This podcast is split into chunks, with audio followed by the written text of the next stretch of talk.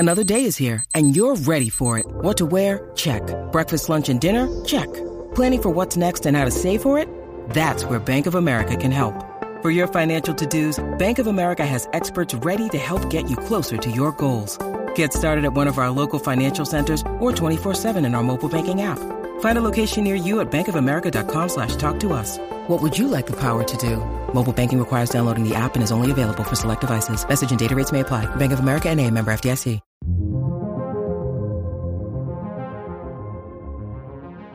Welcome to Raiders of the Lost Podcast, one of the fastest growing movie podcasts in the world, where we discuss all things film.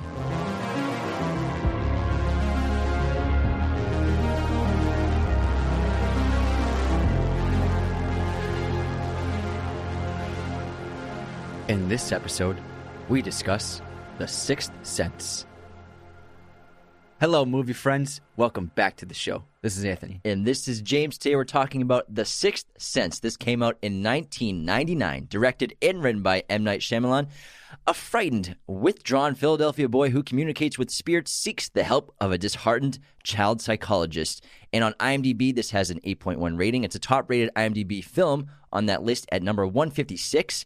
86% Rotten Tomatoes score from the critics, 90% audience score.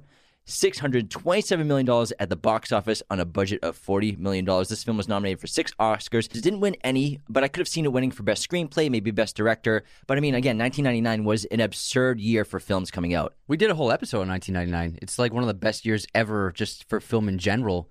So many iconic films came out that year. And I also could have seen Bruce Willis getting nominated. He didn't get nominated for Best Lead Actor, but it is his best performance of his career for sure. It was a big year for actors too. I mean, so Best Actor. Kevin Spacey won for American Beauty. That was the year American Beauty cleaned up shop. Denzel was nominated for The Hurricane. Russell Crowe, Sean Penn, Richard Farnsworth. So there was a lot of great performances going on in that year. Also Green Mile, The Matrix. So many movies came out. And this was such a gigantic success. I mean, $600 million for a movie that's not about superheroes or franchise or a big blockbuster studio pick. That's a big deal, and this was a sleeper hit. No one was really talking about this film at all before it came out, and even Entertainment Weekly, the popular magazine, they're supposed to be like experts on film. They didn't even put it up in their list of the over 100 anticipated movies of the summer of that year. 134 film summer preview of 1999. Sixth Sense was not on the list. So nobody saw this film coming, although obviously the studio thought it would be a hit because they put it in the summer. You don't put a movie in the summertime unless you think it's going to make money. So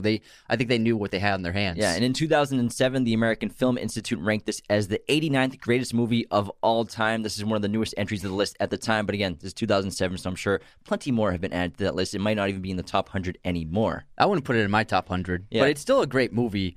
And this is a time before, the internet. This is still early. This is the 90s, so it's still before everyone had, a smartphone and social media. Well, there was AIM and in a few websites. Email, there was 7 websites. Yeah. But this movie became so successful through word of mouth. It's one of those rare things like Blair Witch Project, same thing, word of mouth, just fever pitch. Everybody was talking about this movie of all ages. Even when we were kids, everyone was talking about, oh, we saw Sixth Sense. Oh, my God, it was amazing. And it was just like this chirping all over the place of everyone buzzing about The Sixth Sense and its amazing twist and how you never see anything like it. And that's what really drove people into the box office. Yeah, we won't reveal the twist for a little bit. I say we go 10 minutes or something before we reveal the twist and everything. But this was one of those films because, again, this, like Anthony was saying, this is pre-superhero juggernaut box office smashes. This is before Spider-Man, even in 2001. This is before Batman Begins. Before X-Men. X-Men was in, 2000? So this is right before that. Obviously, we had a couple Blade movies. And not huge hits, though. And some Marvel comic book movies here and there, but they weren't massive. And obviously the Batman movies were terrible in the 90s. So this movie post-Titanic, which Titanic was the king of the box office for several years, that came out in 1997. But still, this movie making $627 million at the box office is absurd for that time. This wasn't M. Night's first movie. He actually made 2 movies before this.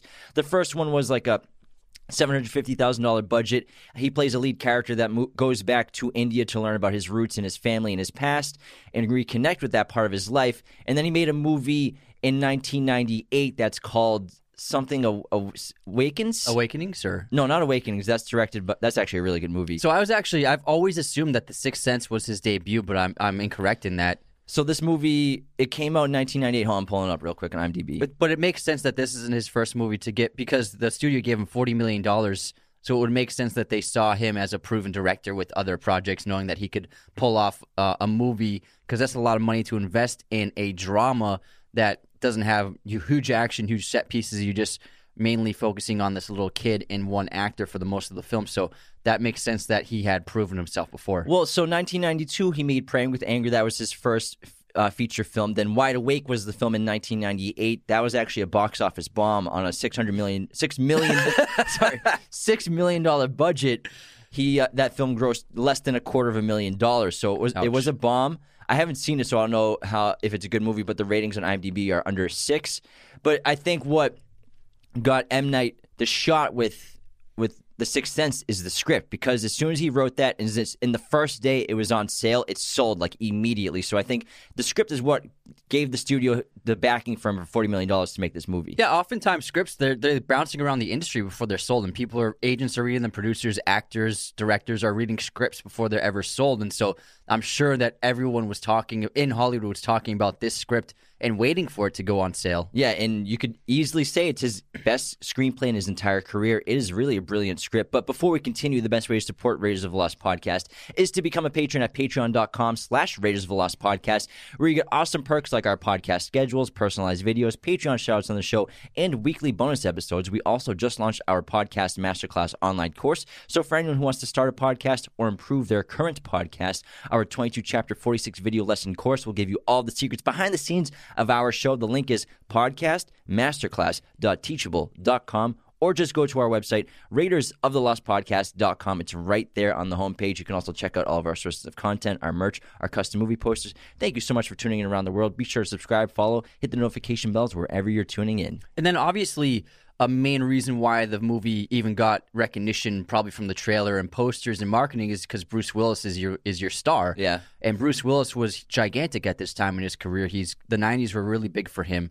And yeah, he made a ton of great movies. Pulp Fiction, Die Hard. Yeah. 12 Monkeys, Unbreakable after this, Moonrise Kingdom, obviously now Looper, but The Fifth Element was also a huge movie. He just opened the Planet Hollywood restaurant with Arnold Schwarzenegger. Huge star. And he was getting $20 million a movie. Like, he was top of the mountain of Hollywood in the 90s, and he actually never he never intended to be in this film. He was basically strong-armed, forced into this movie by the studio, by Disney, actually. What happened was Bruce Willis, he starred in this film called The Broadway Brawler, about a hockey player, and he develops a romantic relationship with a woman in the neighborhood, and it's like a dark romantic comedy. And they were in production of this film for a couple months, and then it shut down, and the entire production was just canceled because Bruce Willis was fighting with the director and producers constantly, and then eventually it got so bad on set that they just shut the entire thing down. And the studio had funneled $28 million into the production. Like, they were like halfway done with filming.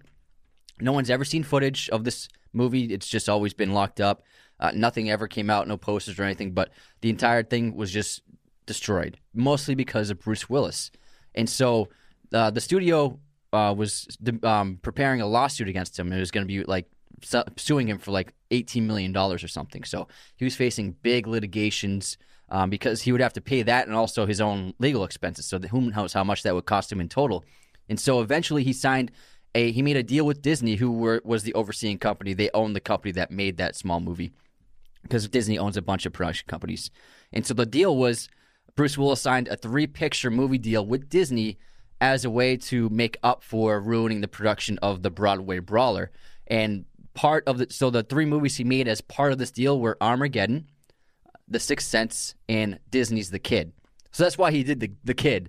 And, that's that little when the young version of him. Oh, yeah. That movie? Yeah. That's why we saw that. That's why he did that movie. It's not like he wanted to make that movie. He had to. He didn't want to make Armageddon. He had to. And he didn't want to make The Sixth Sense. He had to. And the way that the studio made their money back was because he owed them like $17 million from the ruined movie. And so his contract, his quote for being in a movie was $20 million at the time. Like, that's how much he got paid every movie he was in. And so he was only paid $3 million for Armageddon as opposed to his normal $20 million.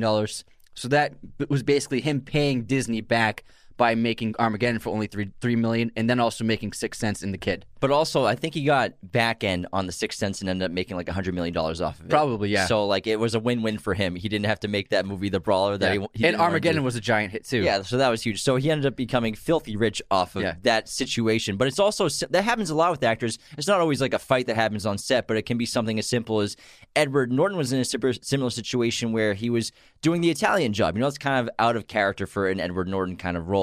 But he confirmed that he was doing it because he was contractually obligated to do it with the studio because they took a shot on him and went out on a limb to make Fight Club with him. So that was like his payment for making Fight Club. They're like, hey, if you do this for us over here. Hey, Italian job's good. Yeah, it's good. Yeah. But I mean, you know, I think that's something that like it's not something that he would doing. Choose. Yeah, like I don't think he would pick. Now he would do it. Maybe. He was the Hulk. I mean, yeah. That's true. Yeah. But I still think that The Sixth Sense is M. Night's best script. You know, we talk about how he's a hit or miss director nowadays. He's made so many movies, and I would say half of them are good, half of them are meh. And the big problem with him is a lot of the dialogue can be corny and cheesy. Even a movie like The Village, which I really like, that dialogue can be a bit much. And yeah, even split the dialogue. Yeah, and especially Old was solid. It was a good movie, but like the dialogue sometimes I'm just like, come on, like can we do a second draft on the dialogue here? I've always said that he needs a co-writer to like iron out his dialogue. His ideas are genius. Yeah. I mean, this is a genius script and a genius idea. And so his inspiration, according to M. Night Shyamalan for The Sixth Sense is it was inspired by an episode of Are You Afraid of the Dark? Remember that TV show on Nickelodeon when we were kids? It was the episode The Tale of the Dream Girl in 1994, directed by David Winning, in which leading characters are ignored by somebody and do not realize that they are dead until the final moment. The Tale of the Dream Girl, a brother discovers that only his sister can see him, and she ultimately shows him his own obituary. Oh, wow.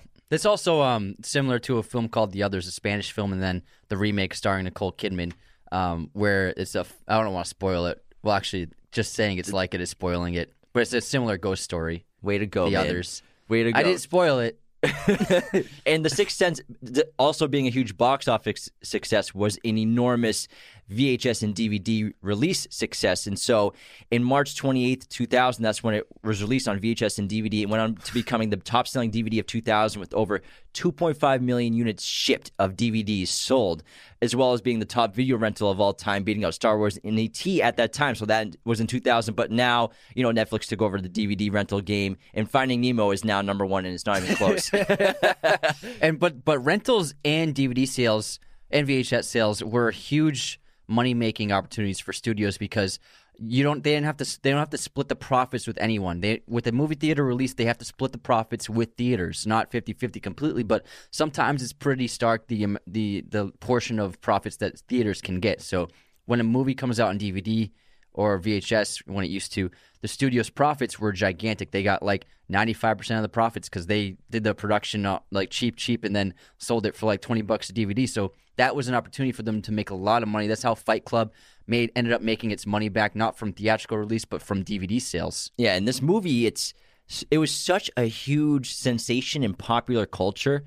Everyone was talking about it, even kids, adults. Everyone was like, you got to see the Sixth Sense, and everyone was still talking about it. And I feel like it's kind of just lost that iconic status over the last several years because so many great movies have come out. And I think it's old. I think it's because Shyamalan's become so known for his twists. Yeah. Whereas this twist is like it lost its power and its impact because he keeps doing twists. True. So like the twist ending of this movie is what makes it so good. That's what fulfills the emotional stakes of the entire film. At the time, no one saw this twist coming. No one expected it. And that's why it was a sensation. That's why everyone was telling everyone they knew to go see The Sixth Sense, wait till the ending, you know, see what happens. But I think that like a lot of people, they suffer from memory bias. And so they'll look back and be like, oh yeah, I saw the twist coming the whole time. It happens a lot in pop culture. People we see it a lot. I know, dude, no one saw this guy. Goddamn twist coming.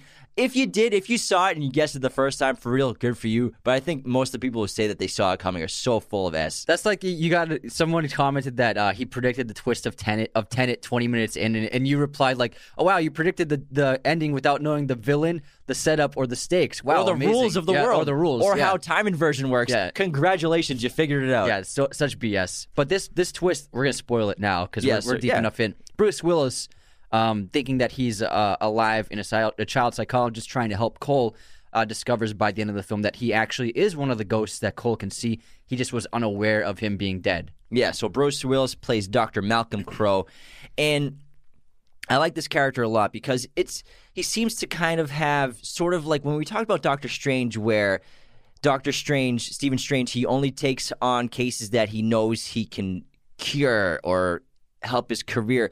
And maybe it kind of seems like Dr. Malcolm Crowe has that effect or has that kind of mentality somewhat. Of course, he gets that award from Philadelphia for his service to the city. They call him his son for outstanding care to child psychology. But in cases like Vincent Gray, he couldn't help that boy, and we don't know exactly how that situation ended, whether he fully tried or not, or maybe he was like, I can't do anything for him, so I'm just going to move on, which caused Vincent Gray to decay even more mentally. I would guess that Vincent saw a bunch of therapists and psychologists, and then it got to the point where maybe he was just institutionalized at a certain age. Like maybe he aged out of Bruce Willis, of Malcolm's specialty. Yeah, but you know it seems like Malcolm was also very much oriented to having the most successful career he possibly could have. Yeah, because his wife, Anna hints that he put work first and her second. Even though at the end he says, you were never second. It's an emotional ending. Yeah. And so I will say, I have not been very kind to this film over like the last decade or so, because I've always viewed the twist from like a practical standpoint, and it used to bug me how like Malcolm would just show up in these scenes and these sequences, like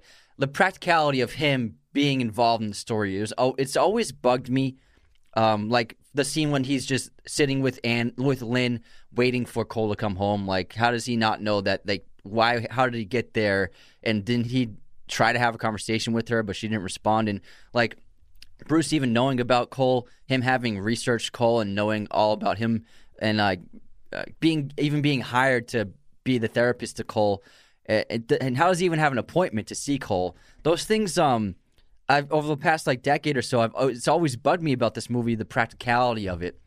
But seeing it again, I just feel dumb because I never really tied together the perspective of a ghost, because Malcolm is just drawn to Cole the same way other ghosts are drawn to Cole. He doesn't, and he also says that, like, you know, for ghosts time isn't the same as for humans, so they perceive time differently. It's not like linear. You know what I mean? They just find themselves in situations inexplicably. And so when I saw this film for probably like the fifth time to prep for this episode. For the first time in like a decade. Yeah, for the first time in a while. I finally tied it all together where you don't need to explain the practicality of how Malcolm gets into these situations and how he's actually involved into the story, because that's the way ghosts are in the world that Shyamalan set up. Yeah, so Cole, what he says when he confesses to Malcolm his secret, he says, obviously, I see dead people.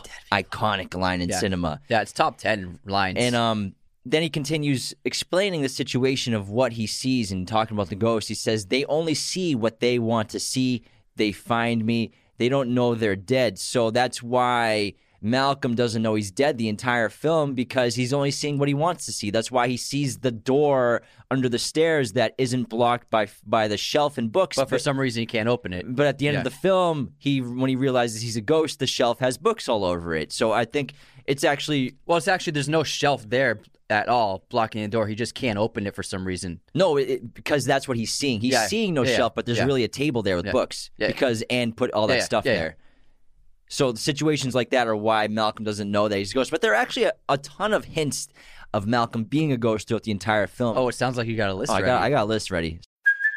Hey, it's Kaylee Cuoco for Priceline. Ready to go to your happy place for a happy price? Well, why didn't you say so? Just download the Priceline app right now and save up to 60% on hotels. So whether it's Cousin Kevin's Kazoo Concert in Kansas City, go Kevin, or Becky's Bachelorette Bash in Bermuda, you never have to miss a trip ever again. So download the Priceline app today. Your savings are waiting. Go to your happy place for a happy price. Go to your happy price, Priceline. So here we go. Hints that Malcolm is a ghost. Him and his wife never speak words back and forth. He speaks to her or at her. Sometimes she mumbles something in the distance, like off while she's asleep, or at the anniversary dinner she says happy anniversary. but not to him, just in any direction in general. His wife is constantly watching the wedding videos when she basically, you could assume, cries herself to sleep every night. Malcolm's wardrobe consists of basically the same outfit with just slight variations of the night he was shot in every scene. His wife is on antidepressants, which him being a psychologist, he should know about. And why is she depressed? I should have been able to analyze this at some point during our marriage. Cole's mother is staring basically at nothing when kind of looking in Malcolm's direction when they're sitting in that waiting room in the foyer when Cole comes into the house. When Malcolm is talking to Cole and Cole reveals his secret that I see dead people, he's looking right at Malcolm the whole time. But what happened? Well, really also there's another thing that happens a lot is Cole only speaks to Malcolm when they're alone. Exactly. Yeah, even though Cole has shared scenes with many other characters. When Cole and Malcolm are entering Kira's room at her wake, Malcolm is standing directly behind Cole. However, when the camera cuts to the shadows on the floor as the door opens, we only see Cole's shadow. Another clue that Malcolm is actually dead. Also on the doorknob, we can see the reflection of Cole's face, but not Malcolm's face, although we can probably see his body in that shot. So tons of little things like that for sure go on through the entire film. Wow, that's a great list. Thanks, man. I like the shadow one. The shadow one is really cool. And Bruce is really great in this because, you know, he's always been like the sarcastic action hero, wise guy, really charming. But in this film, you saw a new facet to Bruce Willis in, you know, he's very kind. He's so soft-spoken. He seems very, very nurturing and very different from anything we've seen Bruce Willis do before. I think that's why people really love this performance from him because it was so different from what he would had ever done on film. Yeah, I love how it opens up with the award. It's a great opening sequence where him and his wife are talking about the war and he's just talking about the frame and he's very silly. He's like speaking in Dr. Seuss and being very funny and charming, but goofy and like nerdy in a way to his wife. And then obviously they go upstairs and he gets shot by Vincent Gray, his old patient. Donnie Wahlberg, who lost 40 pounds for this role. And then we assume he survives this gunshot wound because then it cuts to his first session with Cole where he follows him to the church and everything, or he's watching Cole. And then I love the first interaction with Cole and Malcolm where he's, like you said, he's very nurturing. He's very sweet. He knows how to speak to children. You know, he makes everything into like these fun little games in order to get them to open up. And it seems like he could have been a great father even though he never was a father, which is kind of ironic for him being a child psychologist. And the way that Shyamalan directs these scenes, especially like that first scene with Cole, in a lot of these scenes is he uses a lot of long takes. They're kind of like hidden because you see different setups and the camera moves around, but like the kitchen scene when the drawer is open. It might be the best shot in the whole movie. Yeah, it's a terrific one take where he follows Toni Collette's character, Lynn, from the kitchen into the laundry room, and then she comes back into the kitchen and all the drawers and cabinets are open, and it's one of the best moments of the film. It's a long take. The Italian restaurant scene when Anna on the anniversary is signing for the check and talking to herself, but Malcolm thinks she's like just ignoring him. That's a great long take where he doesn't cut from actor to actor. He slowly pans from actor to actor, which is something that is pretty rarely done nowadays for cinematography.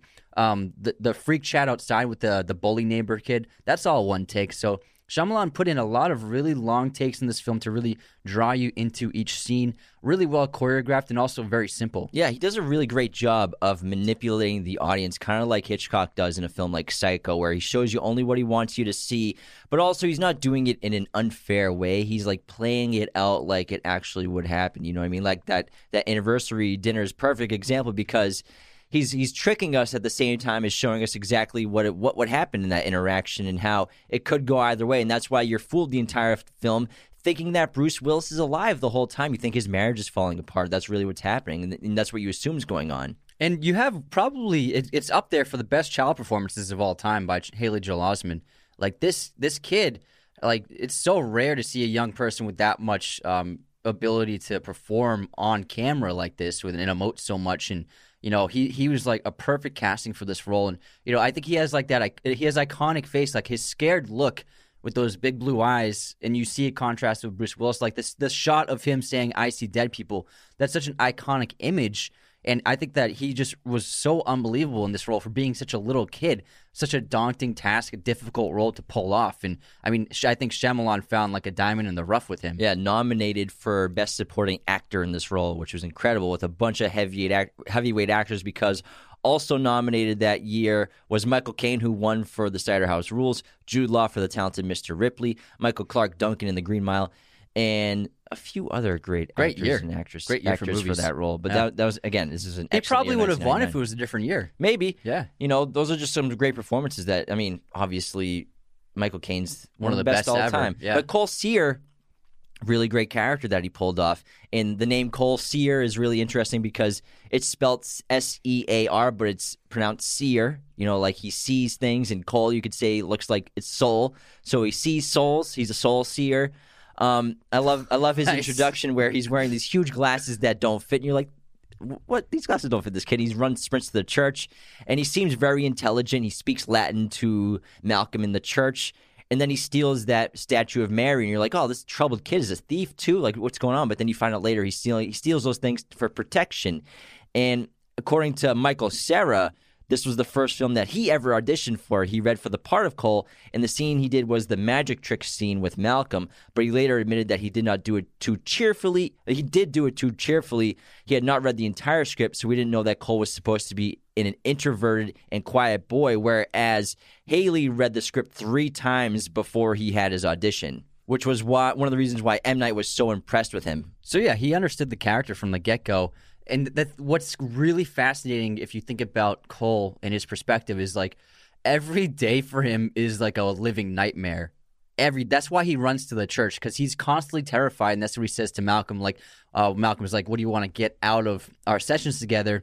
And then Cole goes, "I don't want to be afraid anymore. I don't want to be scared anymore," because he can't go anywhere without the possibility of a ghost scaring him and haunting him.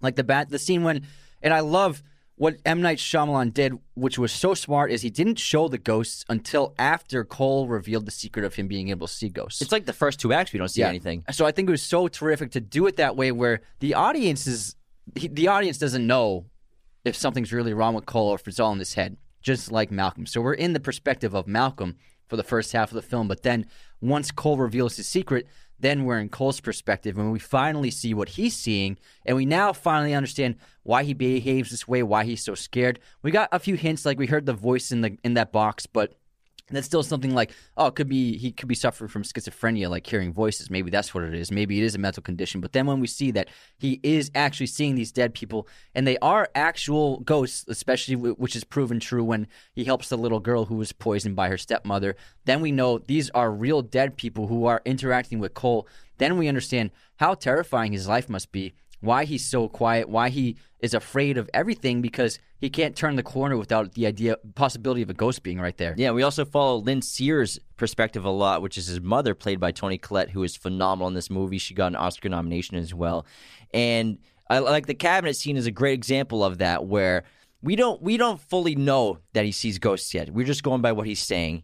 And it could be something else. He could just be coping with trauma or something like that. And then the cabinet scene is so great because, like we said earlier, it's that long take where it follows Lynn from the kitchen into the laundry room. And then she goes back to the kitchen where Cole's sitting down eating – what is he eating? Cocoa Puffs? Yeah, not eating them. He's not eating the Cocoa Puffs because they're getting soggy. And every single cabinet and drawer is open, which is like – let's see, could he have done that? It's impossible. I didn't hear a thing. Yeah, and it was like 10 seconds. And he's 8. He's like 4'6", so how do you get the top ones too? And it's very quick, but it's so well done that it's like in your head you're like, all right, he has to see ghosts or something. And then Shyamalan also proved it impossibility for him doing it, because when he gets up from the table, because his palms were planted on the table, when he gets up, Lynn sees that the fog of... the heat from his hands. Yeah, the heat from his hands, which means that his hands were down on the table the entire time. Yeah. So clearly it was impossible for him to do it. Yeah, so I love how, like you said, M. Night just slowly waits to reveal the ghosts. It's just like Jaws with Spielberg waiting for so long to show you the shark, and it adds so much more to the monster element. And also, Cole has a lot in common with Vincent from the opening scene, but before we get into that, how about we head into our intermission? Let's do it. Let's start with our movie quote competition. Have a little fun. This one's for me. Time to go mobile. Time to go mobile. That's Bane in The Dark Knight Rises. Yes, sir. Anthony says that one all the freaking time. What's the other one I say a lot? Of Bane? Yeah, I said it like the last 5 days in a row. I can't remember, man. You always say Bane quotes. It's the best. I have a quote from... One second. From Danny Jean Crombie, our friend. Okay. They used to call me Anal Girl. I was very neat and organized. I was very neat and organized. That is 500 Days of Summer. Nice job. Good one. Dude, I've seen that movie like 12 times. Yeah. I love that movie. Yeah, it's a great quote. She said that the photo of my very neatly done bed reminded her of that quote. Oh, yeah, we did a guessing game on our Instagram stories of guessing whose room was whose, judging by the decor in books and stuff. Yeah. Obviously, I had a Dune book on my bed. All right, guess this movie release year. Signs.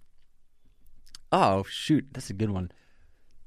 2002. Nice. Yeah? Nailed it, bro. Nice. Nailed it. Thanks. Nailed it. Nailed it. Okay. Guess this movie release year. The Rock. 1996.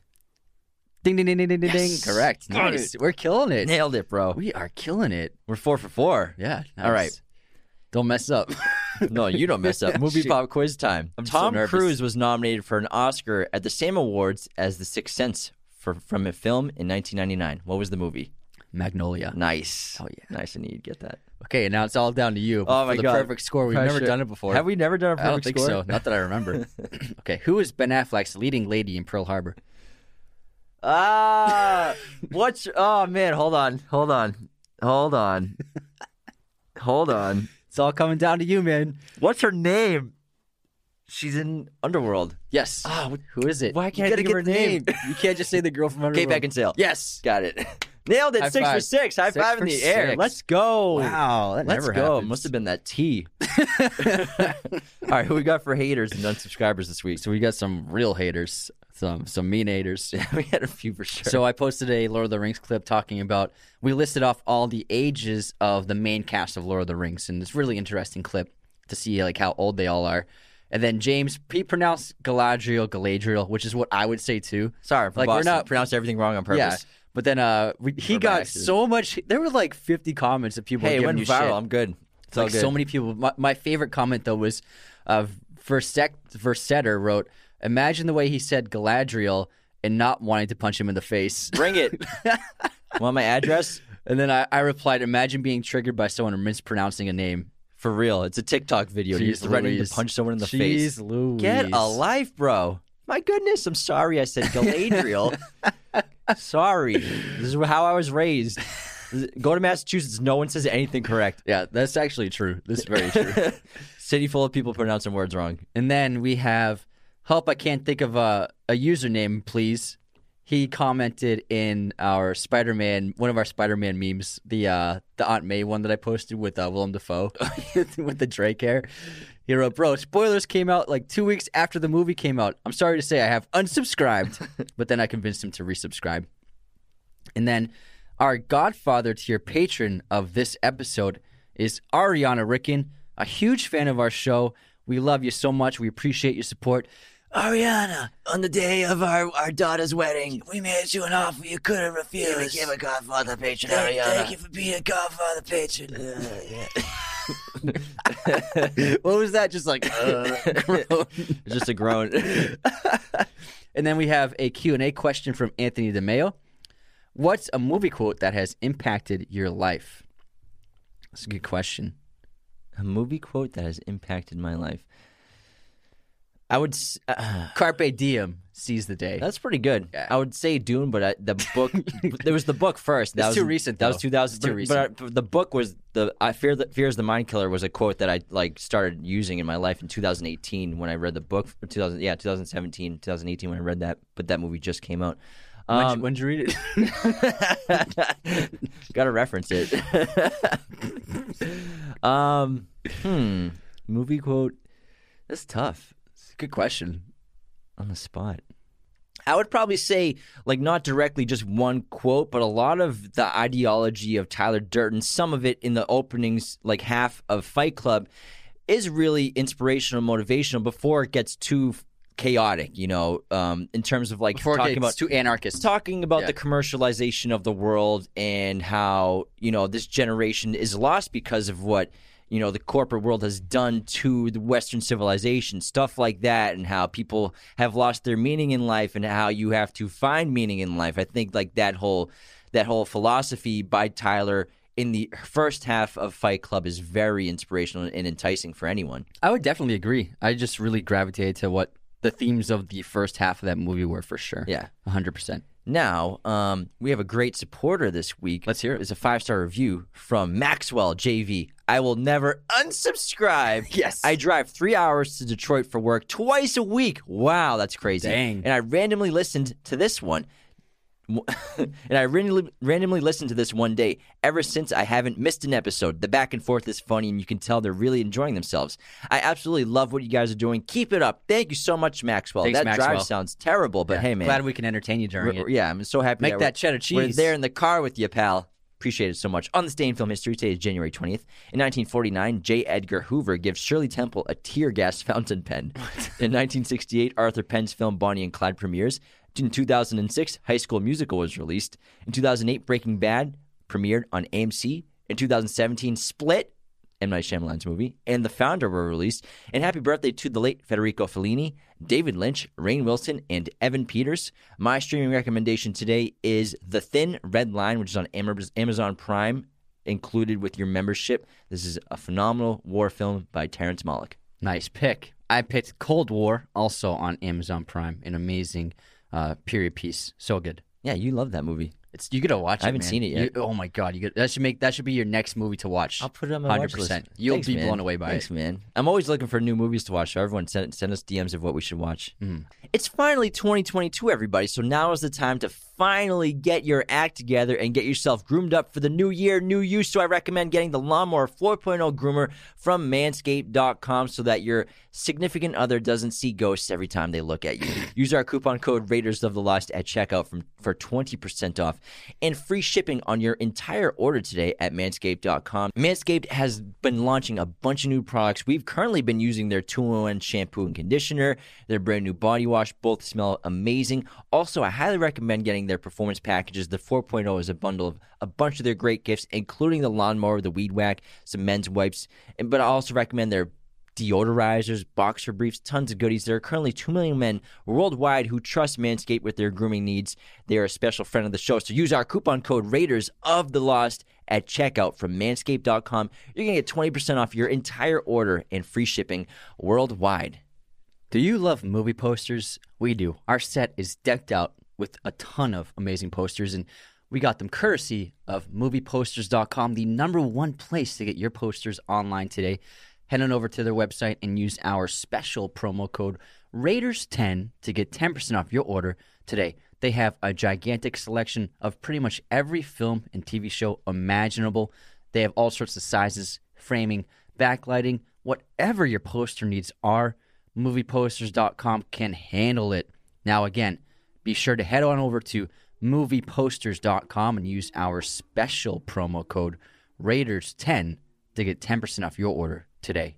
Now back into our episode. Like I said before the intermission, Cole and Vincent have a lot in common, and it becomes clear by the end of the film that Vincent had the same, you could say, curse or ability as Cole. He suffered from seeing ghosts as well, because Vincent says that line to Malcolm in the opening of the movie. It's something like, "I know why we're afraid, we get scared," or something. When we're alone, I know when you're alone, I know why you get scared. I know why. And also, if you look closely, he has a white spot on his hair in the back of his head, and Cole has a white spot in his hair beside his ear as well. And so those look like they're markings of someone who can see ghosts, because clearly we see in the photographs, the childhood photographs of Cole, when Lynn is looking at them for a new perspective, and she notices that there's like a lens flare behind Cole in all the photos, that clearly that is some kind of a mark of a person who can see the undead. Yeah, and it must be a really terrifying thing. And this movie, it's a great redemption arc for Malcolm, because he failed Vincent Gray. He wasn't able to help him. And this is what we can assume Cole would turn into, is a Vincent Gray. completely lost his mind because of decades of seeing ghosts everywhere he goes and no one being able to help him, no one believing him, and probably not even being able to tell people the secret that he has. And so because Vincent Gray killed himself and Malcolm thinks that he survived this shooting and this attack, and he seems, when he finally finds out that Cole is suffering from the same thing after he listens to the recording that he had of Vincent Gray when he left the room, and he could hear the ghost speaking in Spanish saying that he didn't want to die, and then he finally realized that Vincent Gray was suffering from the same thing. He's even more motivated to help Cole than ever before, because at that point he says to himself, like, I can't help this kid, into his voice recorder. Medication will probably be needed. Even hospitalization will probably be necessary. And so he seems like he's about to give up on Cole, just like he gave up on Vincent. And also, it's very reminiscent of that tape recorder scene in The Exorcist in the basement. That's also like, you can tell he used a lot of inspiration from The Exorcist. You have a single parent with a young child suffering from whatever's happening, whereas the girl is possessed in The Exorcist, and in this one, the boy is not possessed, but he has the ability to see dead people. So you can definitely see the inspiration he took from The Exorcist, and it's not like ripping it off. I think he did a really great job of, you know, using that as a starting off point for his idea, for the entire concept of the story. Yeah. And also, Toni Collette is so great in this film as Lynn. And she actually, this is the first horror film I think she was in, and then she eventually got dubbed a scream queen because she was in this. She's been in Hereditary. She was in Krampus, Fright Night 2011. So she's been in a ton of horror films, and this one she's great in. And Lynn herself is going through some sort of trauma as well. We find out later on in the film when Cole eventually reveals his secret to her in the car, that she's been going through the emotional trauma of losing her mother at an early age when she, you know, she was at that dance recital. Her mother, she didn't think her mother got to see her dance, but Cole tells her that your mother did get to see you dance and you look like an angel. And also we can assume that she is suffering post-trauma from clearly an abusive relationship with her ex-husband. You know, you can probably assume that those words that Cole writes on the piece of paper in the red font are things that his father would say to him, like, I'll kill you if you don't shut that baby up. Shut that baby up. I can't take it anymore. Stuff like that. So you can assume that he was a very bad guy. I'm guessing that his father died, and then Cole sees him sometimes, and that's what the father says when Cole sees him. Maybe. That's my guess. I think maybe he's in jail or something. Yeah, but if Cole was a baby, how would he know what he was saying when he was a baby? What if he went away when he was young? Well, I do like how it's not even addressed what happened to him. It's not important. It's very vague. It's kept open. Maybe you're probably right. Yeah, thanks, man. Yeah, anytime. And ultimately, you know, I think that Cole, yes, he's a seer, but I think what Malcolm makes him realize is that he is a healer. He can be a healer for both the dead and the living. He heals both. Like there's a great moment when Lynn's having a nightmare, and she's like wrestling around in her bed and speaking and talking in her sleep and clearly having a terrible dream. And then Cole comes in to her bedroom. He doesn't wake her up, but he places his hand on her head, and she immediately calms down and goes back into a pleasant sleep. And then he also, you know, heals the dead, the ghosts. He eventually learns that he can help them and move on to the afterlife, by healing their trauma, by healing them, by making them feel fulfilled and ready to leave after, you know, like, for example, the little girl finally being able to tell her father that she was poisoned by her stepmother. So I think that there are a few clear examples that Cole...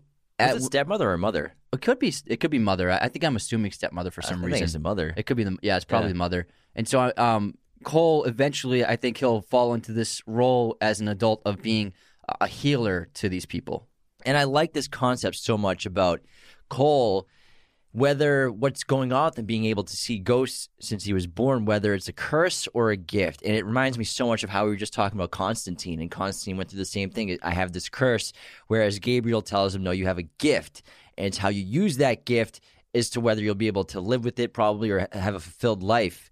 And it takes Cole and his sessions with Malcolm for Malcolm to suggest that, I think I know how to make it all go away or make it okay is just listen to them. I think they want your help, which he does. He starts to do, which is why I really think that it would be cool to have a sequel to this film. Yeah. Of like a grown-up Cole, like helping ghosts and figuring out mysteries, because when the young girl played by Misha Barton, who's puking, when he helps her and they go to the wake and he finds that VHS that she secretly recorded of her mother poisoning her, and it gives her, you know, it fulfills her need to want to express what happened to her so that she, like you said, she can move on to the next life. Yeah. You know, she's not ready to leave yet. She's staying. There's a reason why these ghosts are still in this world. They're still being, they're showing themselves to people like Cole. We can assume he's not the only one in the world like this, and they want people's help. I guarantee Cole's grandmother disappeared after he revealed that story to Lynn. Probably. Because maybe that's something that the grandmother always wanted to tell Lynn. And so once Cole tells Lynn the story about the dance recital, then I'm sure Cole never saw his grandmother again. And Cole's been always just too terrified to tell her that he can see ghosts, probably because he's a very smart kid. As soon as he gets in trouble for drawing what he sees in his everyday life, he goes right back to drawing people smiling, rainbows, dogs running, because no one has meetings about that. And he does that immediately because that's how smart he is. And a ghost trying to communicate with Cole to tell them what they need from him is frightening. Like the little girl puking up the poison soup, it's a horrifying image, but she's trying to show him what happened to her. So she's trying to communicate this, I was poisoned, but once he sees her throwing up, it's so scary he runs away from her. So he needs to learn that eventually that these ghosts, they're not trying to hurt him, they're not trying to scare him, they're trying to tell him what happened, they're trying to tell him something important that will help them move on. It takes the audience like the same exact time to realize that they're not trying to hurt him, because I'm scared of every single ghost in this movie. The vomiting girl, the boy who walks past him when he's taking a leak in the middle of the night with the hole in the back of his head. Yeah. Obviously the hanging bodies inside of his school. But then when you learn that they just want his help, then it's like, oh, okay, I'm not scared by these ghosts anymore. Yeah, and I think one of the best reveals is the ghost who seems as though it's his mother dressed in a bathrobe in the middle of the night when he goes into the kitchen, and she turns around. It's a woman who slit her wrists and starts like screaming at him. Like that's an example of, I'm sure the ghost just wants to know that the reason why her loved ones to know that the reason why she killed herself was because of her abusive husband, where she probably didn't tell them that. And I'm sure if Cole tells her family members why this woman killed herself, maybe then she'll be ready to move on as well. So things like that where the ghost trying to communicate is actually terrifying at first. Yeah, it's a scary movie. There are so many terrifying moments, but also there are a lot of funny, lighthearted moments and feel-good moments. I think there are a couple of really funny scenes, especially when Anne, we see her at the jewelry store that she works, and she's selling that sapphire to the couple, and you can assume the fiance or the husband's like, how much is that thing? And she's convincing the girl like, oh, you need this. She has her try it on. Yeah, she try it on. The boyfriend's like, oh my God, no. It's super funny. A plain ring for your plain wife.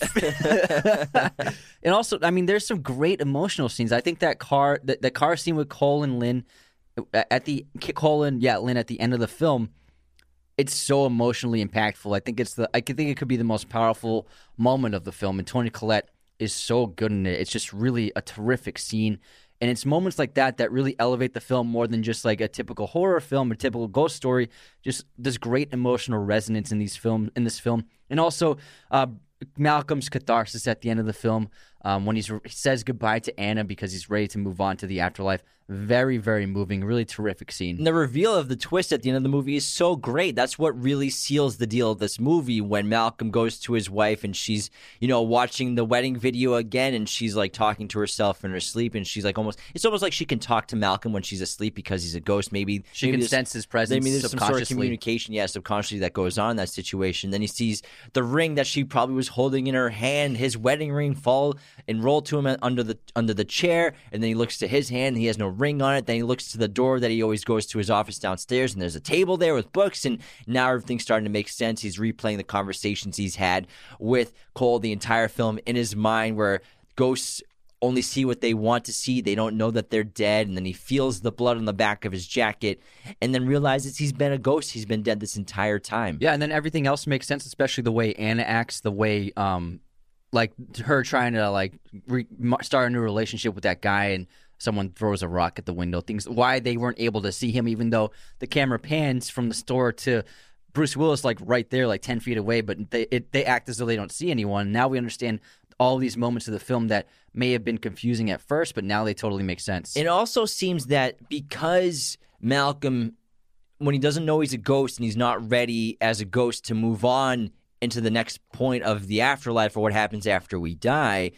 It seems because he's still there spiritually on this field of earth, the plane, that Anne cannot let it go, let him go yet. That's why I think also when he says that, I think I can go now, and he says also things are going to be a lot easier for you now. He says something like that before he leaves. He's not haunting her. Yeah, he's not haunting her presence anymore. Exactly. Yeah. That's a wow. We just tied that all together. Tied it with like a bow, wrapped it up like a present. Yeah. So yeah, I believe Malcolm. He two things like obviously he needed to help someone. He helped Cole, which is why he was there, and also he needed to move on and understand that he's not going to be with Anne anymore. So I would say those are the two things that he needed to do. In order to achieve the cathartic moment of realizing that he's ready to move on and want to move on. Yeah, and what did I say when this movie was over the other day? Remember what I said? Nah. It went right to roll credits, and I was like, oh, what a happy ending. He's like, a happy ending? He's dead. He's dead. Her husband is dead. I was like, you know what I mean. Because it's a feel-good ending. It does, because like, Bruce Willis like, smiles, and then it fades to white. Like, he's moving on to the afterlife, and it's like, he's in heaven now. And it's like, but he's still dead. She's got a dead husband. That sucks. And this kid still sees ghosts. Yeah, it's horrifying. Like, it doesn't work out well for anyone. It's feel good though, because the concept is so fascinating. It's something that's human beings have been plagued with in their minds forever, is what happens after we die. Is there an afterlife? Are there ghosts? Are there spirits wandering our everyday presence? And are they do we just not see them? And you know, the motifs of sight and blindness that go on through the entire film. And then obviously the motifs of the light versus the dark, good versus evil. I think those are prevalent throughout the entire film as well. And, you know, I really enjoy the hell out of this movie. I'm so glad that we covered it, because I haven't seen it in like 15 years or something like that. Like half my lifetime ago, I saw this. I hadn't seen it in a very long time. It's really good. Yeah, I hadn't seen it in a very long time. There are some like mild like loopholes here and there, and like some things you're like, oh, why didn't he do that? But you know, overall, I think it's an excellent story. Really great script from M. Night. It's his best one. It's probably he'll be his best movie his entire career. Yeah, it's his best. It's a standout. I think it's a really terrific film, an awesome horror film, very original, very unique. And there's a reason why it was so successful and why it is so well received critically and audience-wise. Now, our trivia section is going to be a little smaller this time, because we actually squeeze in a lot of our trivia in the episode. It's more fun. That's like something we're trying to do for y'all, so you can hear the trivia facts more early on in the episode. But there's one we didn't say where... Well, actually, no, there's a few. Okay. M. Night Shyamalan often appears in cameos in his movies as doctors.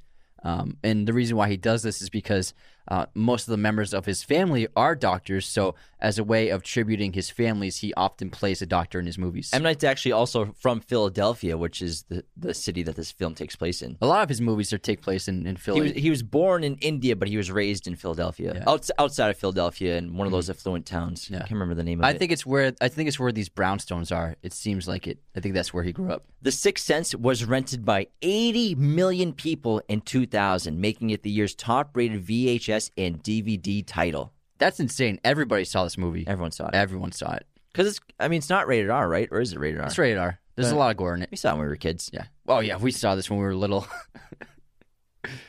David Vogel, then president of production of Walt Disney Studios, read M. Night Shyamalan's spec script for The Sixth Sense and instantly loved it. Without obtaining corporate approval, Vogel bought the rights to the script despite the high price of $3 million and the stipulation that Shyamalan had to direct the film.